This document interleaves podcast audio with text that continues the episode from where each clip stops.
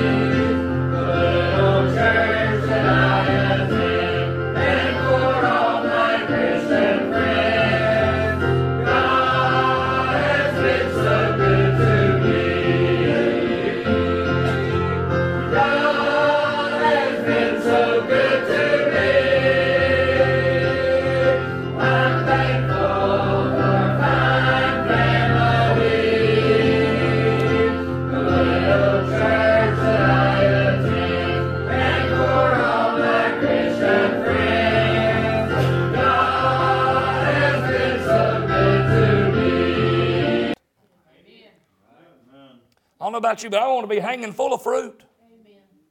I want to be hanging full of fruit. Knowledge it brings growth, but also knowledge needs stirring. Knowledge needs stirring. Look at verse 12. It says, Wherefore I will not be negligent to put you always in remembrance of these things, though you know them and be established in the present truth. If you look up that word know, it's the same one we seen at the beginning. It's something that you already know, something you already know about. He's not telling you something you don't already know, but he's telling you something again that you know. He's stirring you up about what you know. Kind of like chocolate milk. If I took a big old cup this evening of milk and Brother Tony, I poured a bunch of, uh, of chocolate syrup in that thing, it's going to settle to the bottom. And, and listen, if I try to drink that, you know what it's going to be? It's going to be milk. That's all it's going to be. It will not be chocolate milk, it'll just be milk. Somebody needs to take a spoon, stick it in that cup, and stir it. Amen. And can I tell you what we need God to do? Listen, can I be honest with you? There's nothing in that cup that is not in chocolate milk. Syrup's in chocolate milk, and milk is in chocolate milk. But if you don't stir it, it ain't chocolate milk. Amen. And can I tell you, what I got inside of me is still truth, whether I ever get stirred about it or not. But I tell you, we need God to stir the truth that we already know. I'll tell, you, I'll tell you, a lot of times we're coming to church, and you might not even hear a new truth. But maybe God's just trying to stir us in the old truth. Maybe it's kind of like that chocolate. It just sunk to the bottom. You know it. But it ain't, it ain't, it ain't doing you a whole lot of good. It just kind of settled to the bottom of your life. It's not really active in your life any. It's not moving around nowhere. It's not doing nothing in your heart. Uh, you just know it, but you need more than to know it. You need God to stir it. Amen. I'm telling you, if we sat there If we, if, we had, if we had chocolate milk out there and we told all the young people, go out there, we're going to give you some chocolate milk tonight, and we had chocolate all around the bottom and milk up top, and they drunk it, you know what they're going to do next time I say we got chocolate milk out there? They're going to go home. Amen. Because it ain't going to taste like nothing but milk. Amen. It ain't going to taste like chocolate milk, it's going to be milk. Now, if they like milk, they might go, but if they don't like, they don't like milk, they're going home. Because they no chocolate stirred up in it. Can I tell you, we need some stirring. We need God to do some stirring about the truths that we already know. Amen. Hey, listen, I'm telling you, we, we got it backwards. And I'll give you this tonight. They, I'll tell you what most, most Christians do. They got feelings before facts.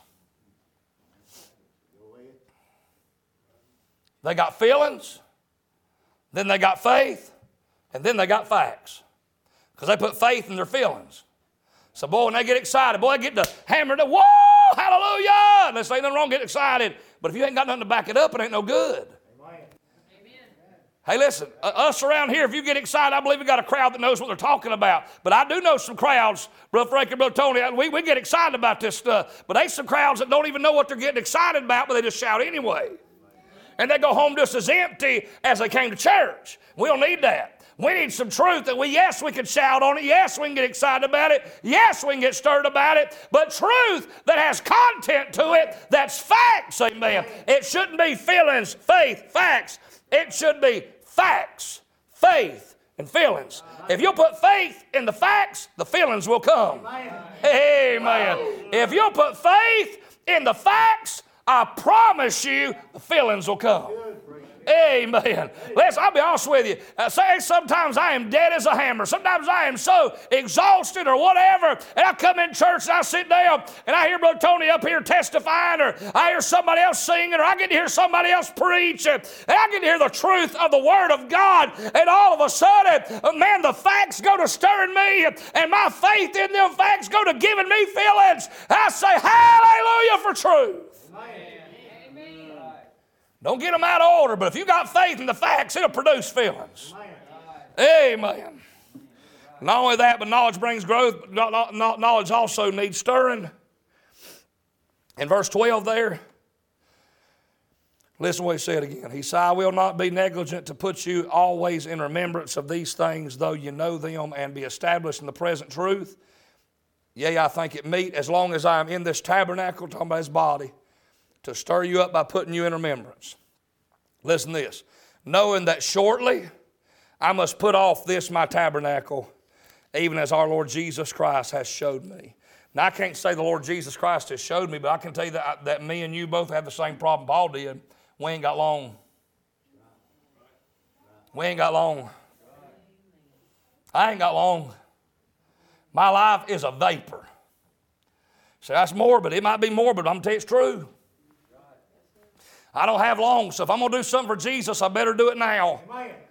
I think it was David Brainerd got saved, and he was about, I think it was 20, 21, something like that years old, and died at 29 of a rare, rare blood disease. I believe that was him that had that happen, but he only had, I think it was uh, uh, 21 years old, 29. He had eight years to eight years to live for the Lord Jesus Christ, and he won Indian after Indian after Indian. That was the area he served in, and he won uh, many, many Indians to the Lord Jesus Christ. Uh, but he done the best he could for eight years to lead people to the Lord Jesus Christ. Amen. He was a man who had honored the Lord. His wife had died. He got sickness. I mean, problem after problem after problem after problem. He lost, I think he's the same one that lost all of his support when he went to the mission field, but he kept staying anyway. Nobody supported him, but he stayed anyhow. I had to say this, man, he kept going after it uh, for eight years because he did not know when he was going to die. And he wanted to give it all before he left this world. I want to tell you, I want to give it all before I leave here. Amen. Amen. Lord help us. I believe you do too. Knowledge needs stirring.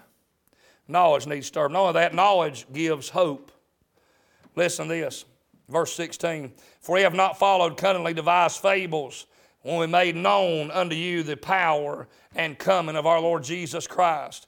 But were eyewitnesses of his majesty. And he goes on down through there to tell you how they were eyewitnesses of his majesty. For he received from God the Father honor and glory when there came such a voice to him from the excellent glory This is my beloved Son, in whom I am well pleased. And this voice which came from heaven, uh, we heard when we were with him in the holy mount. Hey, let's can I be honest, can I take time out and say this? That mountain wasn't nothing holy about that mountain until Jesus got on it. Amen. There wasn't nothing holy about that mountain until Jesus got on it. But when he got on it, you find in Scripture right here, the Bible says they saw his majesty. And the Bible tells us in Matthew 17, he was transfigured before them. You say, what's that mean? That means to be turned inside out. Now, you turn me inside out tonight, it's going to be disgusting. You're going to see intestines and and muscle and, and well, or fat or whatever, you're going to see a bunch of junk. It ain't going to be no good. It ain't going to be nothing good at all. But anyway, I say that to say this. But you turn Jesus inside. You say, what do you mean? Well, he was God in the flesh. He was God in the flesh. So when he was flipped inside out, they saw the glory of the Lord Jesus Christ just like at his coming. That's what he's letting them know. And Peter's saying this I saw him like he's going.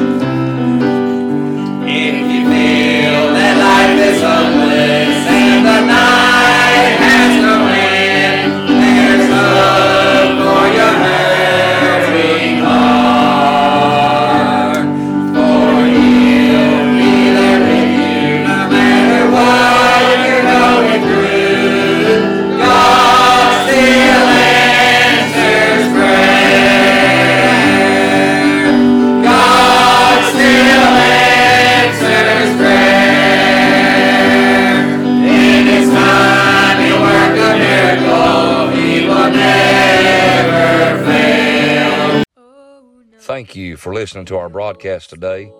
We want to extend an invitation to our church. We would love to have you. Our address uh, for our church is 6910 Martin Ferry Road, Tobaccoville, North Carolina.